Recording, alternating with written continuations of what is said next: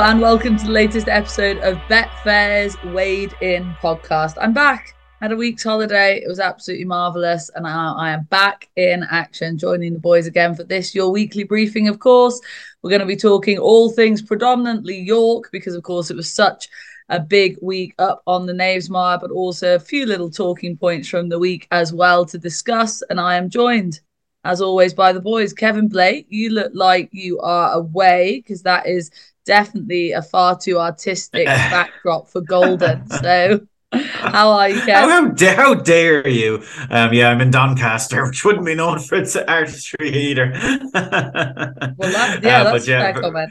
Very, very, very good, very good. And uh, I, I did have a little snigger there when you said back from a week's holidays. Feck's sake, Vanessa, you're into about week 35 of your holiday this year, I reckon. full time holiday for Ryle. it's a, it's a, I, I managed to live a full time holiday lifestyle whilst having a relatively full time job. So I've got a unique, a unique balance going on. And long may it last. Um, Brendan, how are you over there? You're in the usual spot, as is TC, thank goodness. Did you enjoy the week of York? Very much enjoyed it. Uh, didn't didn't back any winners, continuing the theme of the last few weeks. But uh, yes, there was some top class action on the on the track. How are your winners, TC? How did you fare? Uh, a very losing week, but I, I, clawed a bit back on Saturday with a couple of winners and a couple of places. But I'm a, you're you're a bit rich, actually, giving Kevin a bit of a giving a blow for the actual background when the, the, only the only plus of your background is you haven't got your knickers and your bra hanging on the uh, end of your railings. I know, I know. That is that was a failure that time, but I've learned my lesson. Normally, the boss man Barry tells me to take my laundry down from this spot here, yeah. but look, let's not judge, all right? We're not here to judge. We're all friends. We as I said here... beforehand, you've turned up as a lion this morning because uh, you, you, haven't had time to get your roots done. So you, the, the, actual uh. dark roots and the blonde bit, it makes you look like a lioness. I'm going to go and watch The Lion King after this. It's because I'm worth it. God, Tony's started out on cracking form, hasn't he? We've already mentioned my underwear and my hair. Right. Uh, we're not here to judge each other, but we are here to judge the performances from the week. So let's get stuck in, lads. Um, I am kicking. I've did, sort of shaken up the running order to make sure that Frankie Dettori is top of the billing. Of course, he took the Juddmonte International. He also took the Ebor and the City of York Stakes. It was a hell of a week for him up at York. We will kick off with the Juddmonte to start with in the performance of Mostahdaf, Kevin. Um, totally different tactics, of course, to his Prince of Wales win and any runs beforehand, actually doing it from the front in a tactically run forerunner affair and in the process breaking the hearts of Paddington performers. Don't worry, Brendan, we will get to you to discuss that horse in particular. But Kev, the performance of Mostahdaf, is he just is this his coming of age season? Has he improved dramatically or have we just misjudged him until the sort of oh. summer? I know. I'd say he, he's. There's no doubt he's improved. Um, I'd say as much as anything, um, John Thady have worked him out. Um, because yeah. there were there, like there were flashes there last season, flashes. Um, but this year, like I think, and you always there's always a danger in our great game that that we find um, our minds are configured to find pattern where there isn't necessarily pattern, but it would seem that this fella is best fresh, um, because he showed here that like what he did at the Royal Ascot had us all kind of going, wow, like is, is that as good as it looked? Can it be as good as it looked? And in fairness to him, not only has he backed it up, he has done it in a completely contrasting style. Um, you know, really quiet ride, Royal Ascot. Um, contrast here, you know, beautiful ride by Frankie. Like the sectionals would tell you, like it wasn't a case of dictating and quickening, like it, it was metronomic. Like he wanted to to really test Paddington at this trip, and and that's what he did. And it, it was it was a really fine performance from the horse, fine performance from his rider, and um, yeah, like the, this this fella's here to stay. I'd say. Um, now one assumes they'll want to freshen them up again. Where will they go? Um, like I don't think he wants soft ground as such, so it'd be dangerous to wait for British Champions um, Day. So maybe a Breeders' Cup turf, maybe something like that. Irish Champion Stakes, um, sponsored by Brendan Duke, may come a little bit too soon if they do want to keep him fresh. So um, his next step will be an interesting one. But um, yeah, that's that's two real top performances in succession, and you have to take off your uh, proverbial hat to him and his connections. Yeah, well, let's talk about his prices then for those aforementioned races. He's eight to one from tens for the Champion Stakes at Ascot, but as Kevin's touched upon, if they get deep ground that day, that's not going to suit him. He's threes from eights for the Irish Champion Stakes, but may come too soon. And for the Breeders' Cup Turf, he's now the three to one favourite from eight to one, and you can see with his run style and the ground that he'll get over there in Santa Anita, that could easily suit him if he was to take the travelling. Um, which obviously has been well traveled in the past already. So that could be one of his back end targets, Brendan. Um, actually, no, Brendan, we're going to save you till last. TC, I'll come to you next for this. Do any of those prices interest you at this stage? No, no, not really. Like you said, he's. I'm not sure if he is ground dependent, but obviously, quick ground off a break suits him. Um, he did win 16 days after his debut back in 2021, but obviously there's a pattern recently. I mean, only two starts ago, he was literally 25 to one across the board to win to beat Luxembourg and co at Royal Ascot. So gives you some way uh, how far he's progressed since that. He, you know, he's he's those kind of prices for those races. But I, I think the Breeders' Cup turf is is a really good spot for him at Santa Anita over a mile four.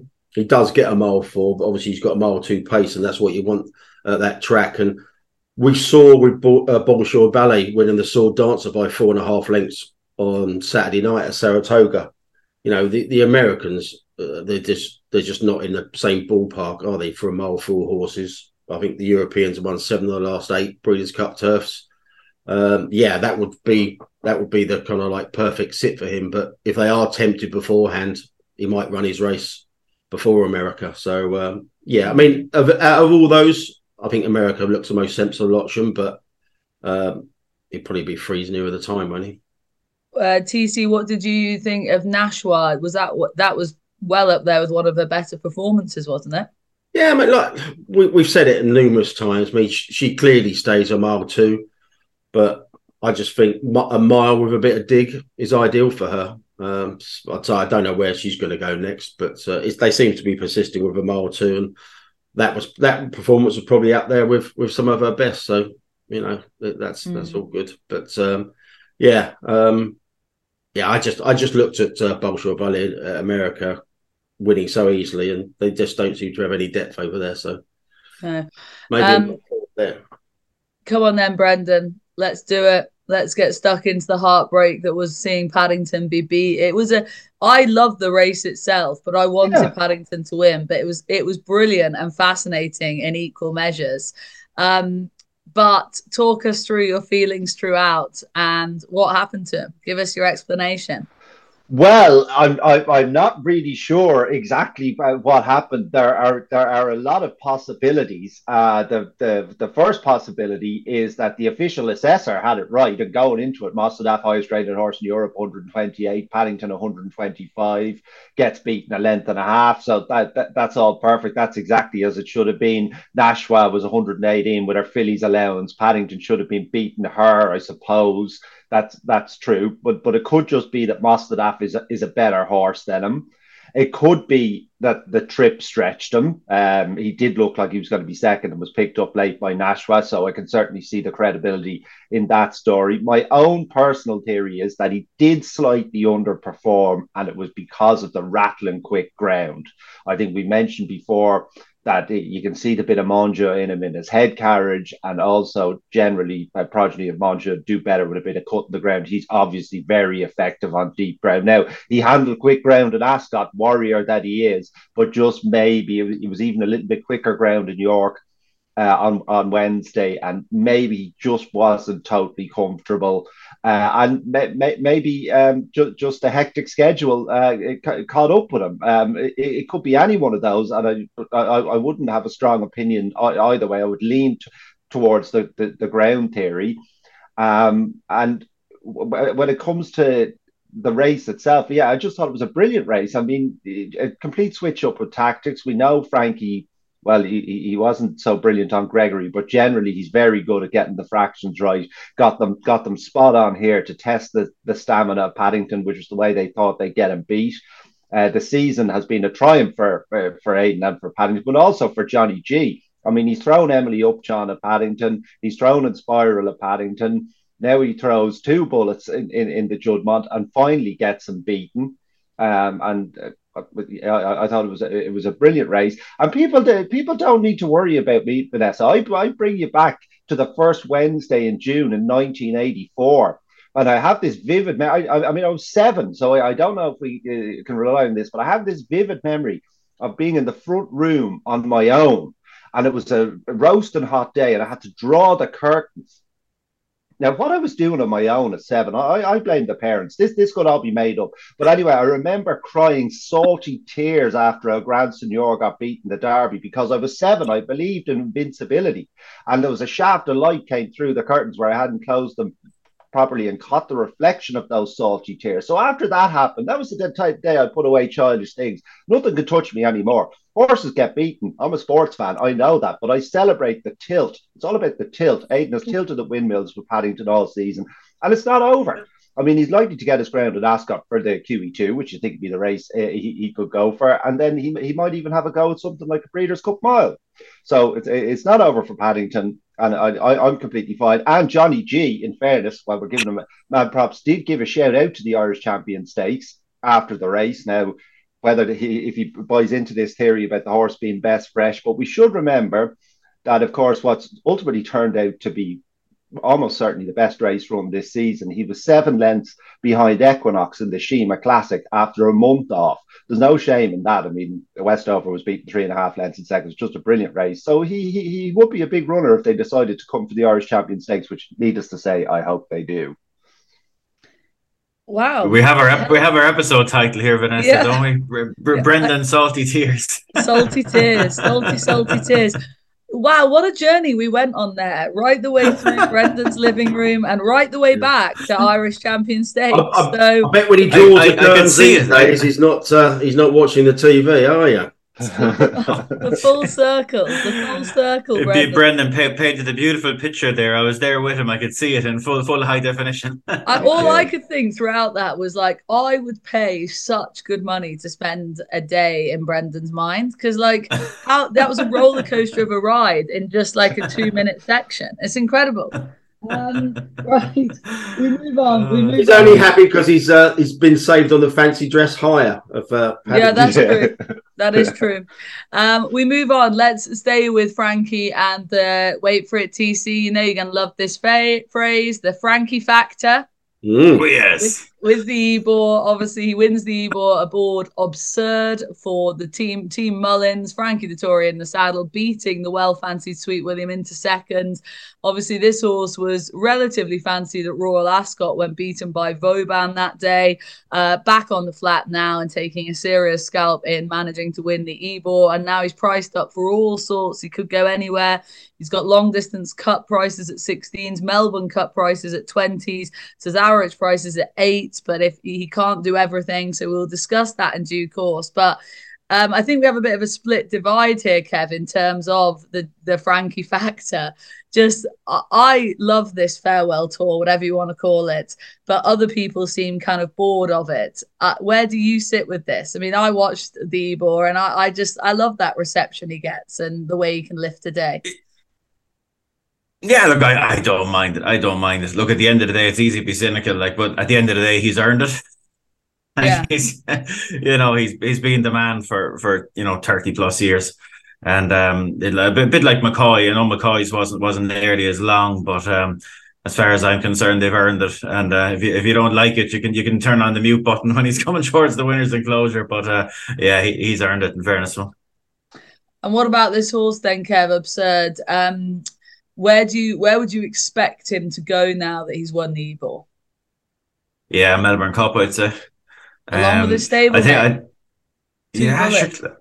Hey, it's the Melbourne Cup. It's the flat equivalent of the Grand National. If you could have ten bullets, you'd have them, and um, and you still wouldn't necessarily fancy your chances. Like it's just a, it's a brutal race.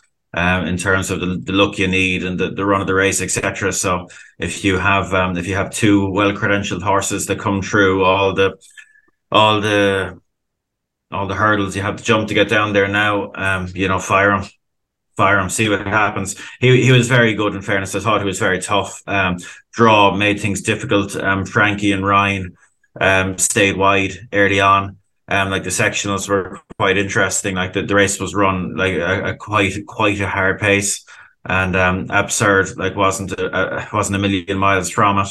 And I thought it was a really gritty effort. Now I think most people, including myself, thought Sweet William was had arrived there, had been delivered there well, and was going to do the job. But Absurde with that rail um, stuck his head down and, and got there. Um, like I don't think either of his starts on the flat have shown him to maximum effect. Um, like the the Copper Horse handicap went wrong for him, and he still finished second to Vauban. Like this, what was far from ideal the way it panned out for him, and he's managed to grind out a win.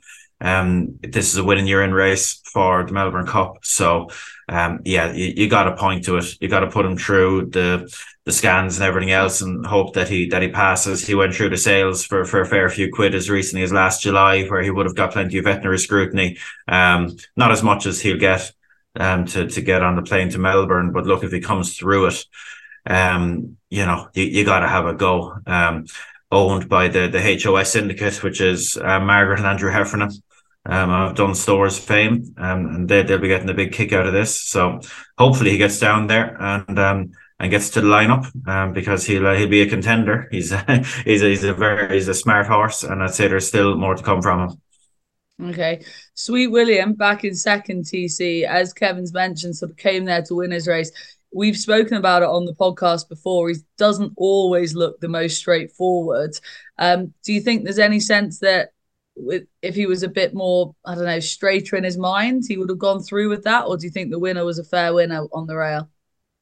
Um, I think if you back Sweet William, you'd be a, bit hard done by. Um, but I mean, it, the the actual kind of like race, if you you it made it was actually kind of like everyone's making that Absurde was badly drawn as it all panned out. You know, the finishing positions only only six of the uh, only two of the first eight home were in were in single figures, and Sweet William was drawn free. So um, I'm not sure about the race. I mean, like if I back Sweet William, then I'd I'd be a little bit hard done by. I think, but um, it's like I say, it was a bunch finish, wasn't it? And hmm. um, Keys Chorister that could have won, couldn't it? Finished yeah, uh, but I I backed Boxer Rocker each way at 33s and stuff, and he th- that ran a real good race from eight, and his his rider drops his reins to it. I thought because I thought he was going to pull him up at one point. I thought, what's he doing? He dropped his reins, Callum Hutchinson. So yeah, um, yeah, I'm I'm not sure about that. I'm not sure about the race uh, going forwards, but uh, no, really it was a really good ride. And the thing about Dettori is he, he's kept his fitness up, hasn't he? Um because um, um, it looked like Dettori on Sweet William and, and Rab Havlin on there, considering the, the lack of rise he's had. But mm. no massive takeouts in the race for me. All right, no massive takeouts. A uh, quick word to you, Brendan, on the Ebor. Anything, as you say, in behind other than what you've already mentioned that caught your eye, or do you fancy Absurde for predominantly the Melbourne Cup? Well, Keys Chorister, um, I, I, I, just watching it back now. When you get caught for a bit of tactical speed, um, in, in a race like that, and they're all gathering to, to towards a rail. I mean that, that that's part of it, but I'm fairly sure. Mm, I'm relatively confident. Uh, if it's not often you say it about a horse finish this, I'm relatively confident if Keys Chorister hadn't have suffered interference twice, that it would have won. So that was unfortunate for the Minwisier team. Okay keep him in the notebook for next time. Um, Brendan, I'll stick with you and we will stick with just Frankie's winners. The City of York Stakes, the Group 2 over the seven furlongs goes the way of Kinross for the Inform Beckett team. I see read that he's had 33 winners in August. Hell right. of a number. Um, I mean, this horse, like, look, seven furlongs when he gets his race, when he gets his ground, he's just a weapon, isn't he? And he's got so, as as per last year, he's just got so many international options. He could go to France, he could go to America, he could go to Hong Kong. Yeah. And then here on the UK shores as well, he's priced up seven to two from fives for the Betfred Sprint Cup. He's also in the Champion Sprint at three to one. Breeders' Cup he's, eight, he's priced up at eight from tens, having won this, of course. I mean, he's just what a joy he is to own. But as Frankie sums up, what a joy he is to ride as well. Oh yeah, just just, just uh, I mean a shout out to Beckett. I, I, obviously we're giving all the love to Aidan O'Brien and Johnny G. I know the calculation is different when you're dealing with a gelding, but I mean he, he just puts this horse in every race he can. Basically, I was like you, I was trying to predict what, what will happen, and I kind of half came down with the theory that they do exactly what they did last year: go Park Stakes, Forêt, QE two, into the Breeders' Cup Mile. And of course, he's a huge runner in all of them. He finished last season like a train, and he's had one lap less run this season. Now they, they maybe will go for the Betfred Sprint Cup. Um, I suppose that's a Group One against the, the Group Two. Bet, the Park Betfred.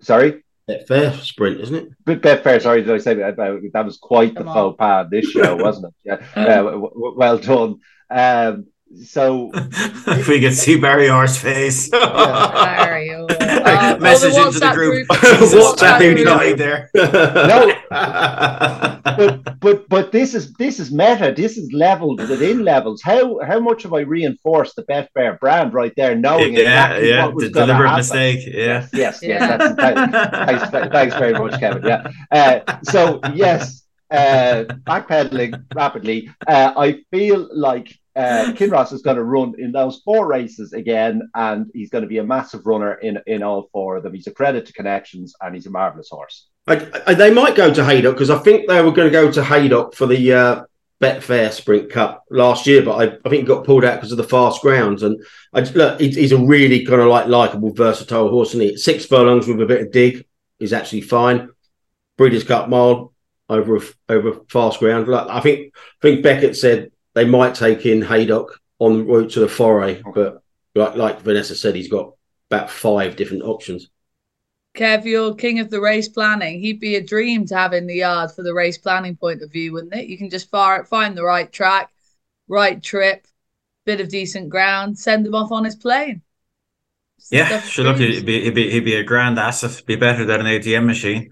Um, there's, there's the dream, isn't it? But uh, yeah, fair play to the man. And sure, look, race in some form. Like, geez, I think, I think, I think like it, it's by far the best calendar month he's ever had. Mm. Um, so you, you, you say fair play to him, and long may it continue for him.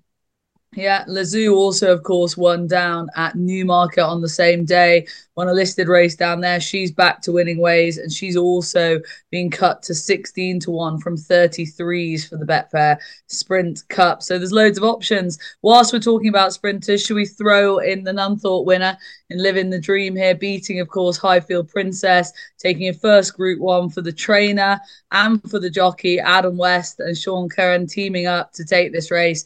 Um, this was one of the stories of the week. I think it's fair to say, uh, Kev, we'll start with you here. Just like not the result plenty of people would have been hoping for, but he's beaten all the right horses back in second and third and in behind him. And just like I said, those moments afterwards, that sheer shock from Adam West. It's rare you see that sort of reaction where someone is genuinely, completely lost for words. Yeah, it was fantastic fantastic, wasn't it? It was kind of um, a real, a lovely shot in the arm for everyone to to you know re-emphasize that uh, that dreams can come true to roll out the cliche, and that uh, horses, even in the in the the ruthlessly professional flat game, that horses from relatively modest backgrounds and trained by um, you know trainers and ridden by jockeys a little bit lower down the table can come to the top table and um and, ha- and have a massive day. And there was zero fluke about this. Um super quick from the stalls jumped out went a proper gallop the whole way and they couldn't catch him.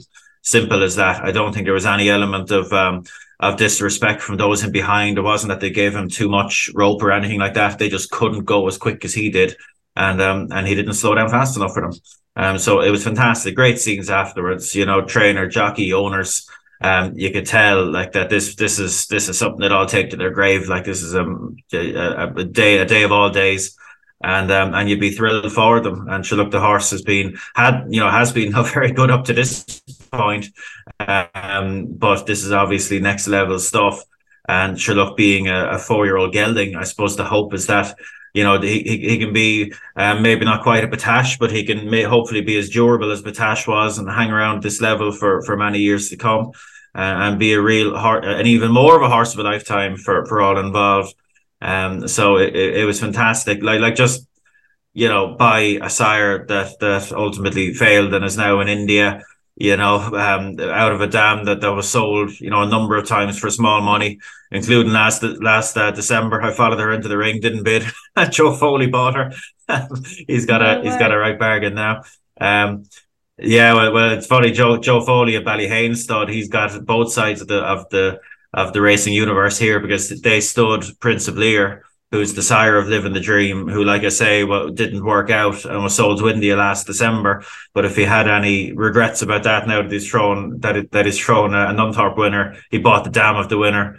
Um, last November, so he'll have her for a few years around as compensation. So um, it was a would have been a, a, sad result in one way, but a very happy result in another. Um, and yeah, look, on, on, this horse goes, and they're talking about Breeders' Cup Sprint, um, which he would seem really well equipped for. Um, like the, the concern, the doubt you'd often have with European horses going to that particular race is gate speed, tightness of the track, and the potential for it to be all over after a couple of furlongs. Um, this horse seems to have exceptional gate speed and early speed. So I can see loads of sense in going for that race. And um, wish them the very best. It's going to be some adventure. There'll be a big focus point going over there as they should be, and uh, the very best of luck to them. Yeah, I'm sure. Uh, like you say, it seems like the American. Let me just put the dog down. The American dream is very much on the agenda for Live In The Dream. And uh, TC did. I mean, Kevin summed it up there pretty well. But he said that you know there was no fluke about the performance. Would you agree with that? Did you think anyone in, in behind was hard done by? Oh, no. we have a disagreement. York is just a very, very strange track. If you get on the lead, you know, it's very hard to peg back. We saw that all week in in in many of the races. You know, likes of Zulu Chief in the nursery and stuff like that. Um, I don't buy into the fact he suddenly improved 10, 10, 12, 14 pounds. I think if they raced again tomorrow, uh, free runner race, Brad um, the Highfield Princess and that horse. I think he'd be about six to one outsider of three. Um, great for connections, great for oh, punchy. you know, great for no, well, his, his, body of work. He hasn't suddenly improved that much. I mean, York is all about speed. If you get on the lead, for some reason, it's and this is going back years, just not over the last four days. It's very, very hard to come back. No, um, fair play to him. I don't I don't buy that form as as being evidence that he's suddenly come forward a stone. Oh, well, we've got a massive disagreement here then between Kevin and TC. Brendan, fill in the gap. Where do you sit? Are you team TC that this was just one of those outlier performances? Or are you team Kevin that this horse is improving and will be able to back the performance up? Well, uh, my odds compiler background, I would lean towards Tony. He's exactly right in that situation. You have to very much factor in what prices the horses were in their previous start, in, what what would, would likely happen in, in, in the next race. Uh, so there's no doubt he he would be the outsider of three in that scenario that was described. And I, I would say the prices sound a, a bit right. Um, it, it, it was a lovely story. Well, I mean, it was a lovely story in many ways, but uh, post race, I was a bit uh, holy stallions relocating to India, Batman. What the hell just happened there? Because I backed Highfield Princess. So, whilst it was a lovely story from an narrative point of view, just remember the people who lost money on, on the fab. Isn't Jinder after India?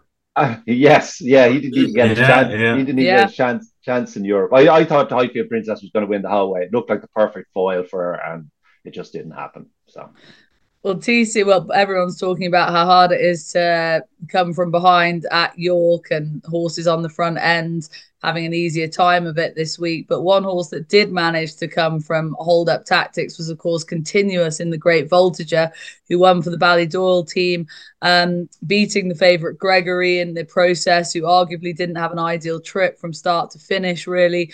Now, Gregory um, is now the favourite for the St. Leger off the back of this, but wasn't immediately after the race. He's three to one fab for the St. Leger. Continuous is four to one from 12s and TC. It's only right that every time we talk about the St. Leger now in terms of these anti post prices, we come to you because I just feel like you're the man who's done the deepest dive in this race. So, how does this add in to your St. Leger picture? Um, immediately after the race, I think Gregory spiked at 15 on the exchange. One firm, obviously, just tracking the exchange, went 12s.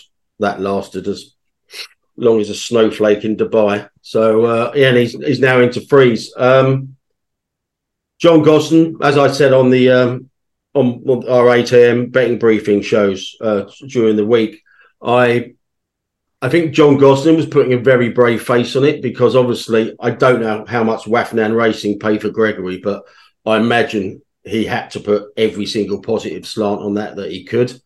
Uh, obviously, Frankie went too hard by the looks of it. Actually, I don't. I hadn't even checked the sectionals, but I imagine from what everyone was saying that he probably did, and the fact that Ryan sat so far off the pace as he did on Mahaba, the champ, uh, in the handicap as well, um, is evidence of that. But um, yeah, I'm not sure about again, not sure about the form. Um, Castlereagh in second ran a decent race. In fact, it's amazing, isn't it? There's that stat that's going around on social media that Godolphin haven't had a winner at the Epsom meeting, Royal Ascot, Glorious Goodwood, and now the Ebor Festival. Not one winner for Godolphin in those four uh, four festivals.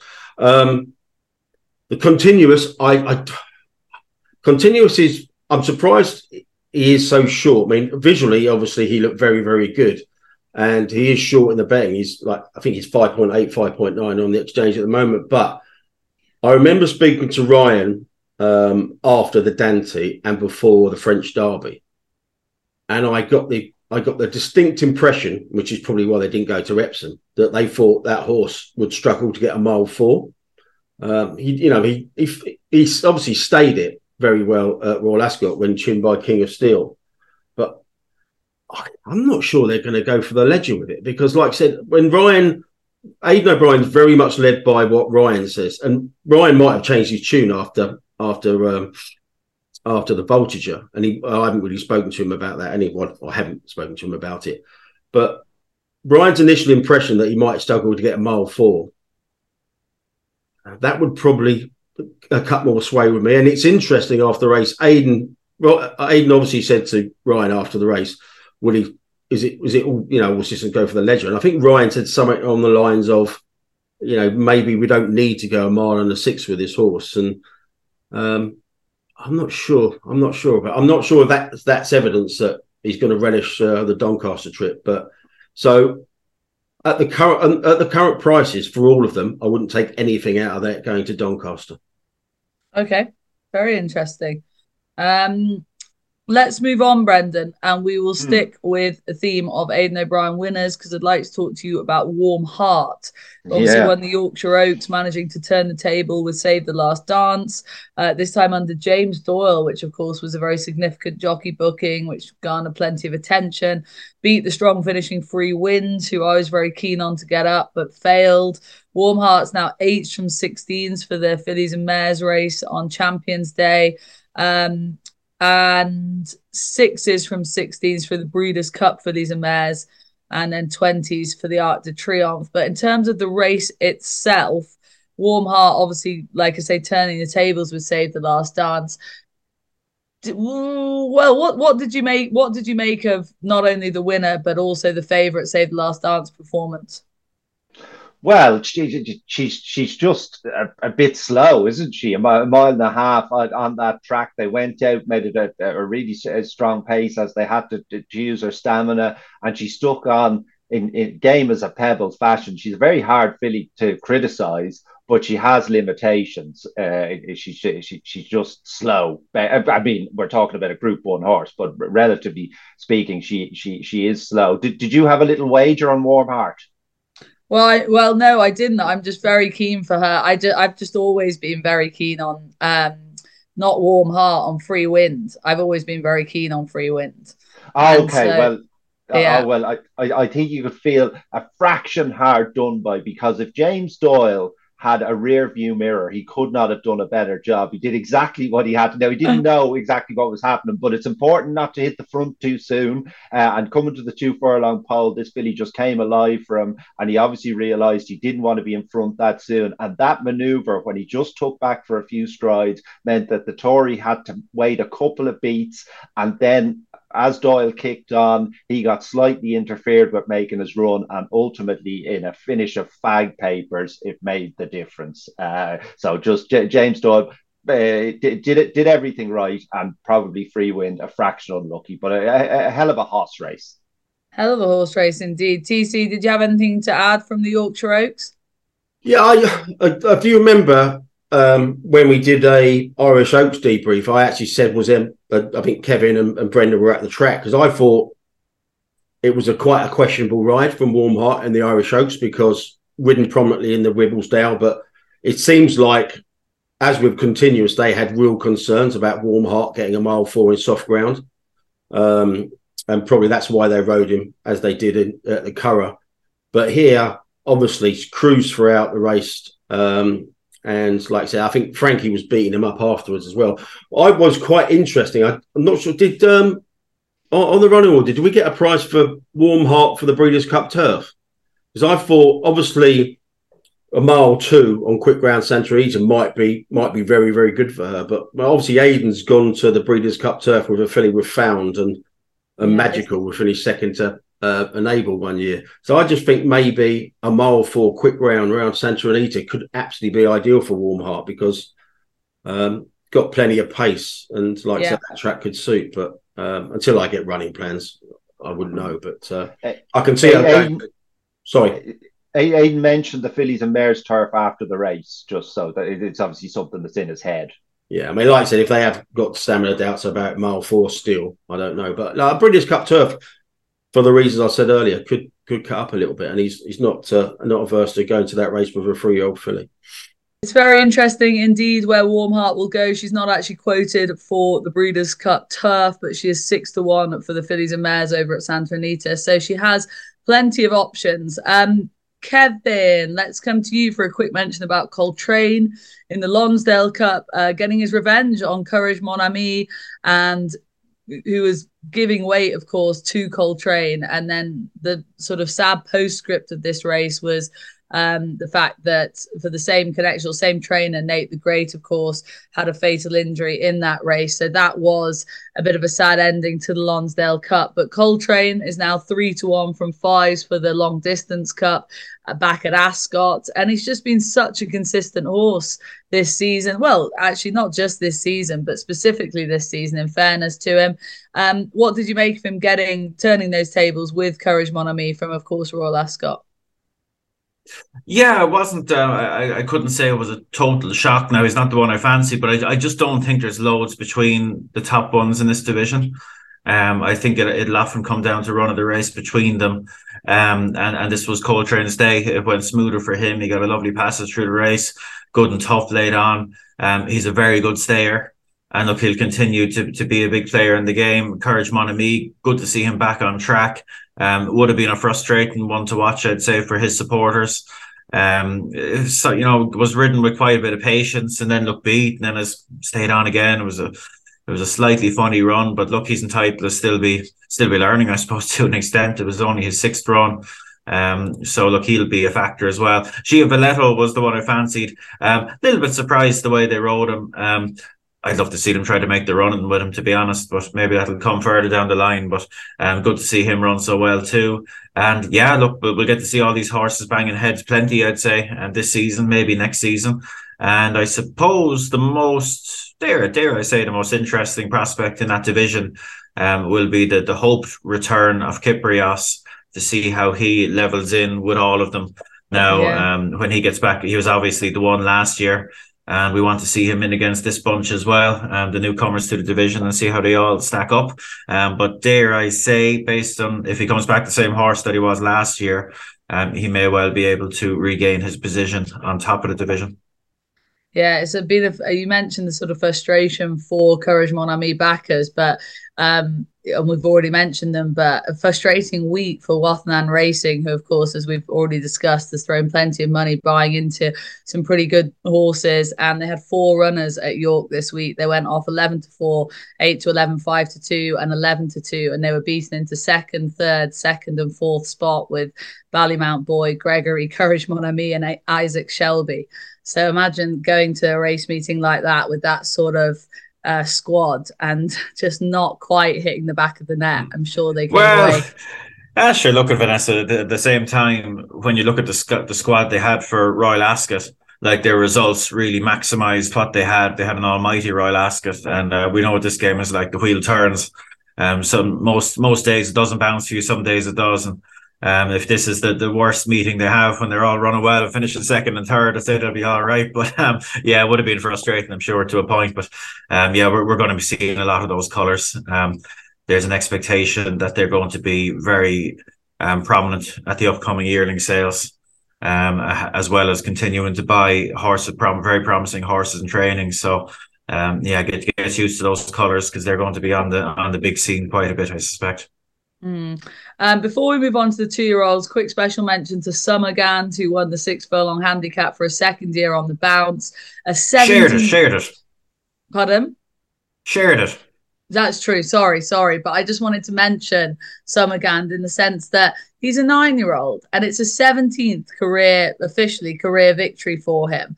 But like, I, I, I want to own Summerghand. Never mind none of any of those other smartly smartly mm. bred horses. But imagine owning Summerghand. He's now he's been quoted just because he's a market mover for the Ayr Gold. Like sorry, he's unchanged at ten to one for the Ayr Gold Cup. Uh, and Al Bashir, who's of course in the race as well, is now moved 14s from 20s for the Ayr Gold Cup. But these two, I mean, well, Summerghand specifically, Kev. I mean, we talk about those fancy horses, but like I say, I just think he's a legend. Legend might be too far, but still pretty special to win. You talk about these things like you can't afford to buy 20 racehorses. Go out and buy them then if you're loving that much. But the snag, no, that's not the problem. The real problem is that it could tilt the delicate balance of your holiday work life. The GAN stays busy, Vanessa. If you were going to follow him around the country, you might become a full time holiday maker. Just bear that in mind.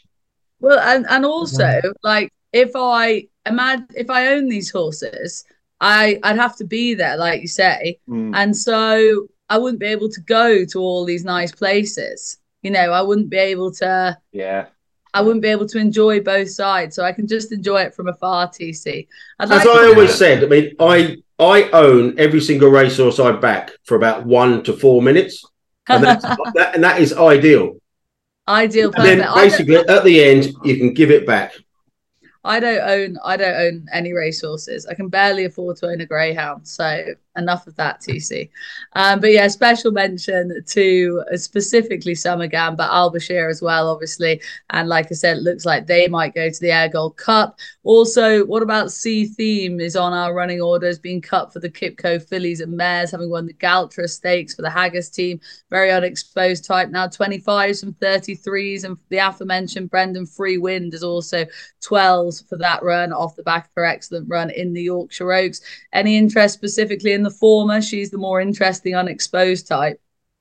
Well, yeah, but uh, I, uh, I, mean, I think at those prices, I'd be more interested in the latter. I mean, she's clearly, as you say, progressive filly, as you'd hope, having just the third run of her life, and she's a great attitude. She settles beautifully in her races too.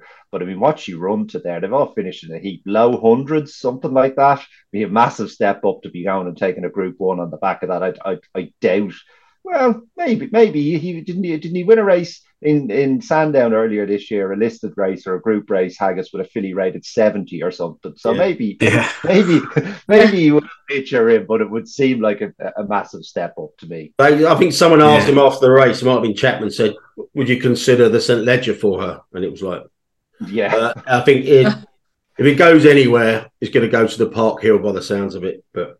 Oh, okay. Yeah, and I tell you, just just on free wind, if if, if this filly doesn't win a Group One, it's a, it's it's just a travesty, don't, isn't it? Because I know she don't, has, Kevin, she has, don't, don't. Honestly, she, it, it's got to happen, been talking about this horse trying to win a Group One for approximately two years.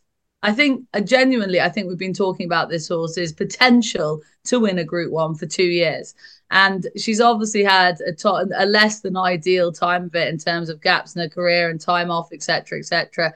But like you say, if she doesn't manage to get ahead in front in the Group One, oh my god.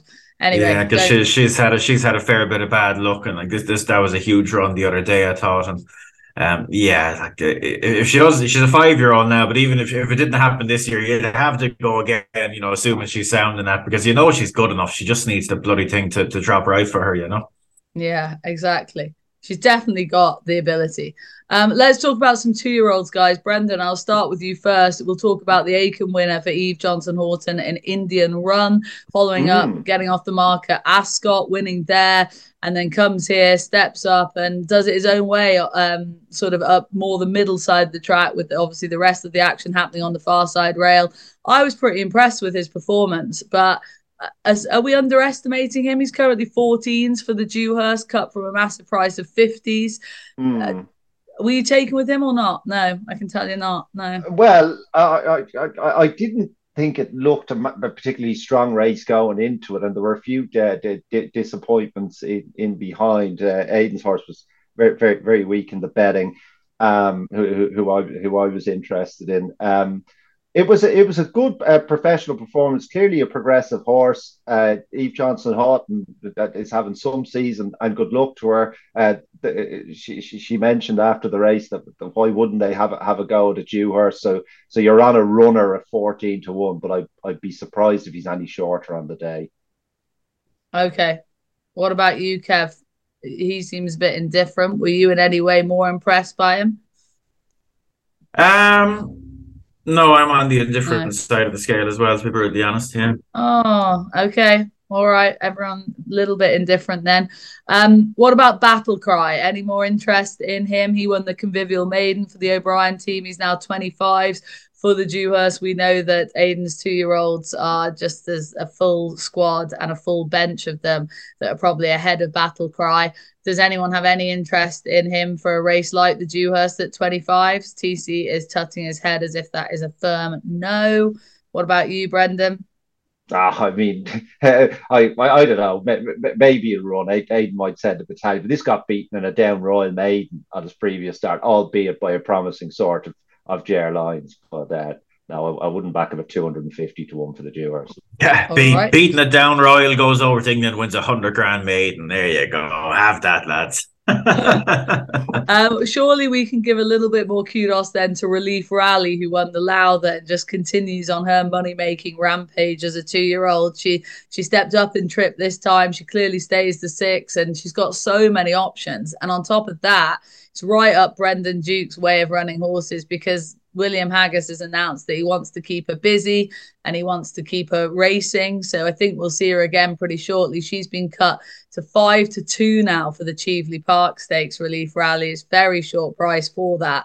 Um, but she's a hell of a two-year-old, isn't it? And it seems like everyone around her keeps emphasizing the point that it it's she's a now horse. She's right now. We should. This is the time for her to win her races, and that's exactly what she's doing, Brendan. Yeah, so it's, it's massive, Billy. So it's a slightly strange run. I expected her, given she was stepping up from five furlongs to six furlongs, to travel better through the race. But she was uh, one of the first horses off the bridle, but just knuckled down, dug in, indeed, as she did in the Queen Mary when, when just failing, as she did in the Super Sprint. She, she she's very strong through the line over five, and now very strong through the line over six. They mentioned on the telly that there's not much of her. So uh, compared to the second, who, who's a big scopy filly and might ultimately uh, catch up, but um, if, uh, the, the the Haggas filly uh, relief rally, should I say, uh, is is a, a really not likable type, and uh, probably was a worthy favourite for the Cheveley Park.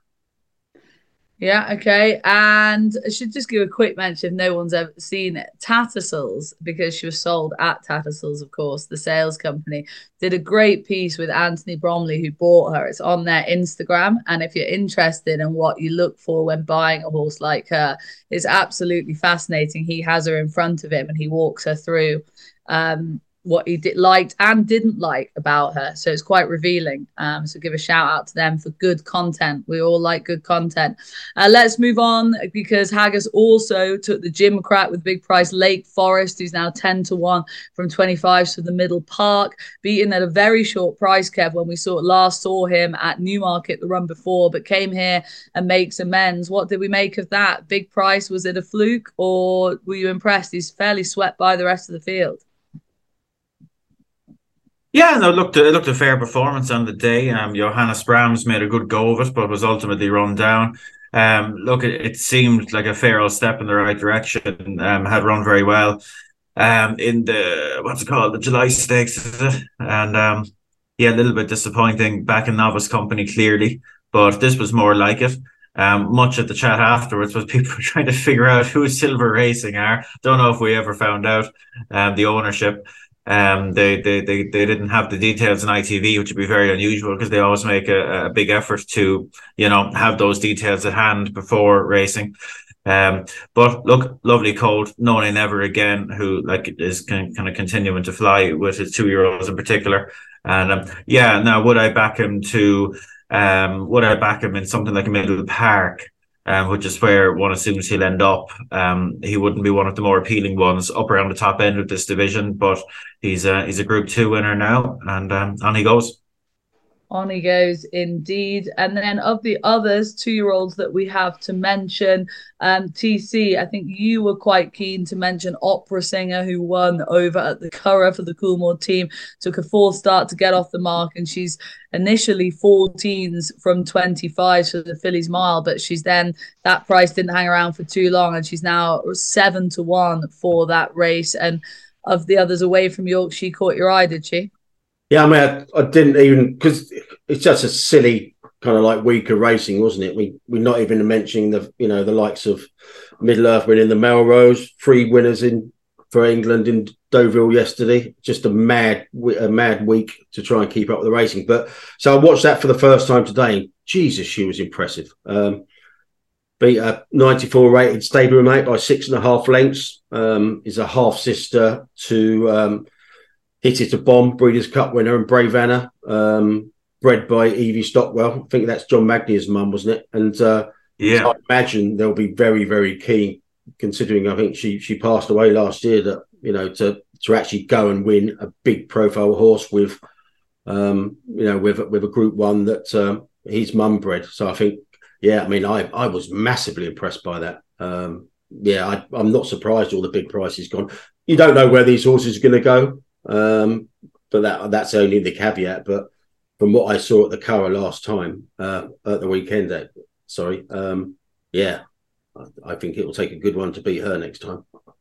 All right. Well, look, before we wrap up this um, sort of race review section, Brendan, was there anyone else away from York specifically or at York? You can go wherever you want that you did want to mention just before we move on to a short section of news from the week. Well, I was in Naas yesterday and I was thinking of Kevin Blake uh, because Kitty Rose won the first race. She's a physical phenom, this filly. She's not just tall; she's very strong as well. Completely dwarfed all the other fillies in that in, in, in that race. Trained by Natalia Lupini, who's having a, a cracking season, and this thing is owned by a syndicate. Beat uh, uh, a short price Dermot Weld filly, who was coming out of a maiden that's working out really well in Galway. A further four by two lengths, a further four lengths back to a filly of Ger Lyons, who've been third in a maiden at Leopardstown that's working out really well. So I was just thinking to Kevin about the talent drain, uh, particularly of uh, Irish two year olds, given the connections. Will we ever see this filly on these shores again? There must be a really good chance that that, that she goes to America or, or Asia or something. But if we ever see her on these shores again, I expect her to make up into a stakes filly at the very least. Just carrying on that theme, obviously we, we mentioned about Qatar Racing sending their horses abroad and, and selling abroad. Middle Earth winning the uh, Melrose so impressively of 93. You'd imagine that's the checkbooks were flying out from Australia for that kind of horse. Uh, and you know, good could well be that they take it down. Uh, Qatar Racing take it to Australia with the likes of Valiant King, who's apparently going down there, as Kev said earlier in the week, uh, uh, last last week. So yeah, I thought I thought Middle Earth was massively impressive, and some people were saying maybe maybe bring it here, uh, keep it here, and maybe supplement for the Leger. But I think yeah, again, I think that's a really really good horse. Whether we'll see him again on these shores, who knows? The talent drain is real, but of course the Melrose uh, tends to be a race that gets sort of cherry picked from for those international buyers. So time will tell, but I think Tony is probably right. We might be seeing him and others running again further afield potentially. Um, let's move on to news and views. Kevin Blake has just left his. Wow, look at that for a. Look. I was going to say I don't really want to comment on it because I, I, I was going to comment on it actually. I don't think we should, TC. I don't think we should. I think we just move on. I think this bedroom is proper shag pad. That does, doesn't it? Yeah, he could have he could have done that thing where he puts up a background rather than have his actual sort of.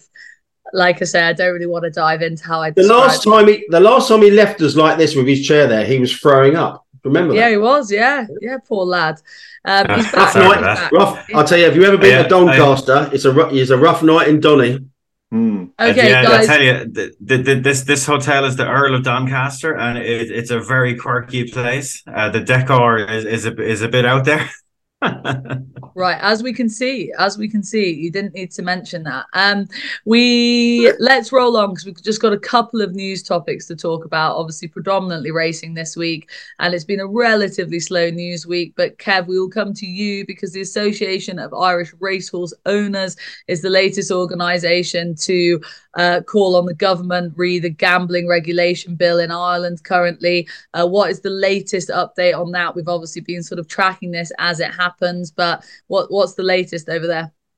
Yeah, look, I think all the, the, the interest groups are getting mobilized on this because I think uh, most have realized, um, small bit belatedly, um, that this is this is potentially really serious, and that um, we as a business, an industry, a sport, um, need to make noise we need to make noise. We need to um, leave those with the with the power to influence this under no illusions of the the unintended consequences of this um, proposed legislation. And uh, look, I think there's plenty going on behind the scenes. Looking at all people might say, "Oh, why aren't HRI up in up in arms about this?" But like we we would have discussed this around the time of um, the COVID shutdown and things like that. Like HRI, like are are extremely active on a government lobby level but you have to you have to bear in mind that like they they are state funded. They can't go out publicly and criticize the government to put pressure on the government publicly. You know it's something that they have to do behind closed doors. So um like don't be questioning why we're not hearing from them. You know they, they're on it. You know and trust me I, have been talking to them about it. Like they're very much on it.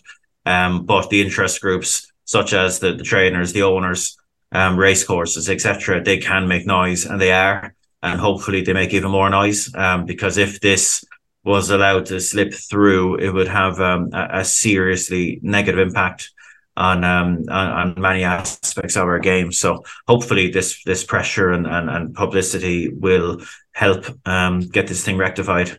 Um, and for common sense to prevail, but as we know, Vanessa, common sense is not very common. So hopefully um, the noise does its job. Sorry, this might be quite an ignorant question, but what's the time scale on this? Like when is there a it, when does this when do we set like when do we get a conclusion or oh like. I think it's I think it's like a couple of months rather than many months. I think is when this the the the, the it would need to be rectified. I'm trying to think. I, I do know it, it's either September or October. I think is the next stage. So like it's it's it's pretty imminent.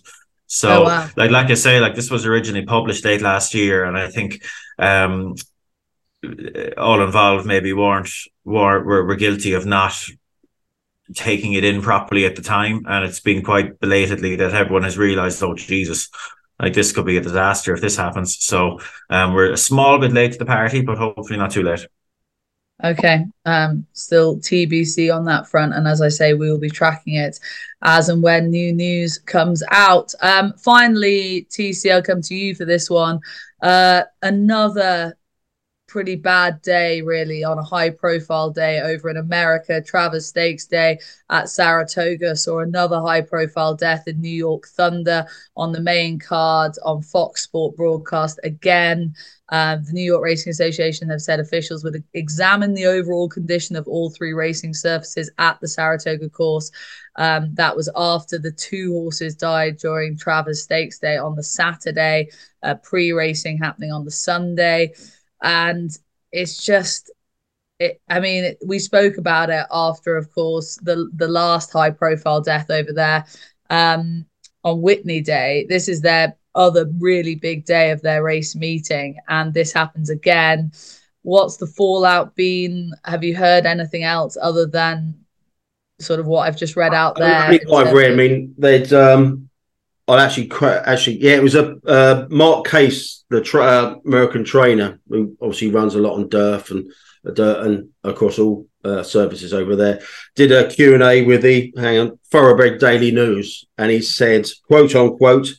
It's the most sickening thing that I've ever witnessed in racing.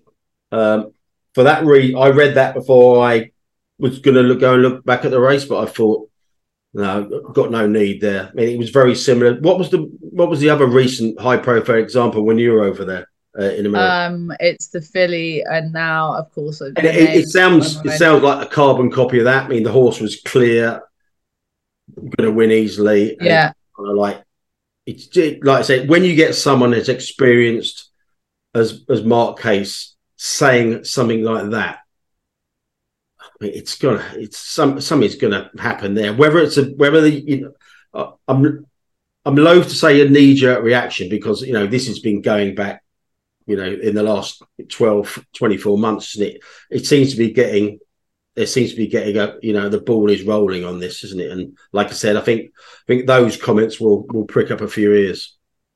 Yeah. Uh, oh kev you look like you're just about to say something then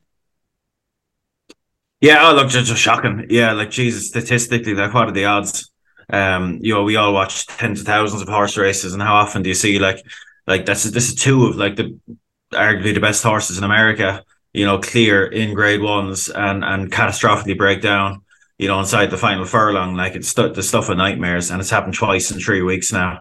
Um, it, it, like in American racing's under so much pressure. Um, but look, look, some sometimes I dare say, like you need you need something catastrophic to happen to to get people's minds to focus and to do what needs to be done. And look, the elephant in the room, and I think you know, Mark Casse was saying the same thing, like the solution, not the solution, but certainly a means to really help this situation is is pull up the dirt tracks. You know, they, they, they started going about it, whatever it was, 10 or 15 years ago, and, and they, they went into reverse. They, they, they caved in to pressure from, from horsemen and vested interests.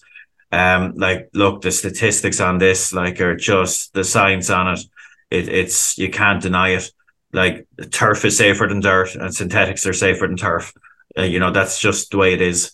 Um, and look, it'll be painful for, for many connections for the breeding industry, etc., which are all very powerful interests in America. But it doesn't matter if you have your dirt, lads. If, if racing gets shut down, which uh, I'd say it wouldn't be a million miles away from facing in some states, and the pressure is only going to get get higher.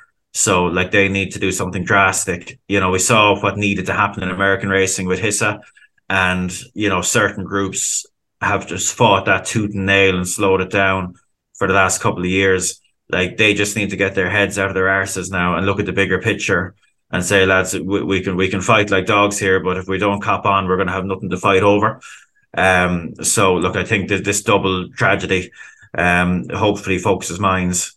Um, I, I, I think it might. I hope it will, but I don't know. And I know, look, I'm I'm on the other side of the Atlantic Ocean. It's easy for me to to to to talk like this, but um, I think they know themselves what the solution is, but they just need to be brave enough to um to do it. You know.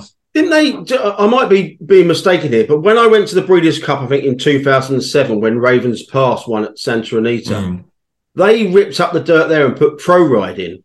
And yeah, yeah, and, they, and, and, that was they reversed that ultimately. That yeah, because that was ultimately the issue because they, they saw that Breeders' Cup, amongst other things, Europeans coming over, winning the Breeders' Cup Classic, and just the local horsemen, local breeders were basically look, our whole system is set up for dirt racing, you know, and they, they started leaning. And like you can imagine the the weight of that lean, like the cost in ripping up dirt and putting down synthetic is one thing, but the cost to undo it and go back to dirt, like you're talking tens and tens of millions. So you can only imagine the sort of political pressure that was leaning on these tracks to make that happen. But look, they, and I said at the time, like when they started ripping back up those synthetic tracks, like that, that was a sad, sad set of days for American racing because that was they, they were doing the right thing and they, they mm-hmm. put into they, they put the gear into reverse and went backwards again. But um, like I say, easy for me to say, but I think there's going to be a much wider realization if it already isn't there that um, that that's probably what's going to need to happen. Dirt racing, it's it's just too it's just too tough. It's just too attritional um, and those sort of fatality rates just, just it's very difficult to to stand over. Yeah, absolutely. It'll be very interesting to see what their next move is in the aftermath of specifically this Saratoga meet. Um, But that wraps up the show, guys. That was a rattle through predominantly racing this week because, of course, that has been centre stage, which is what we like. But uh, thank you, lads. As always, we'll be back on Thursday, of course, with Racing Only Better. And then don't also forget that TC will be bringing you the up to date goings, market movers, and his exclusive tips on the 8 a.m. briefing this Saturday on Twitter Spaces. So stay tuned for that. Finally, everyone, have a good week. Bet responsibly, subscribe, and like this show on YouTube. All the usual footnotes. But for now, have a good one. Thank you very much for watching and listening.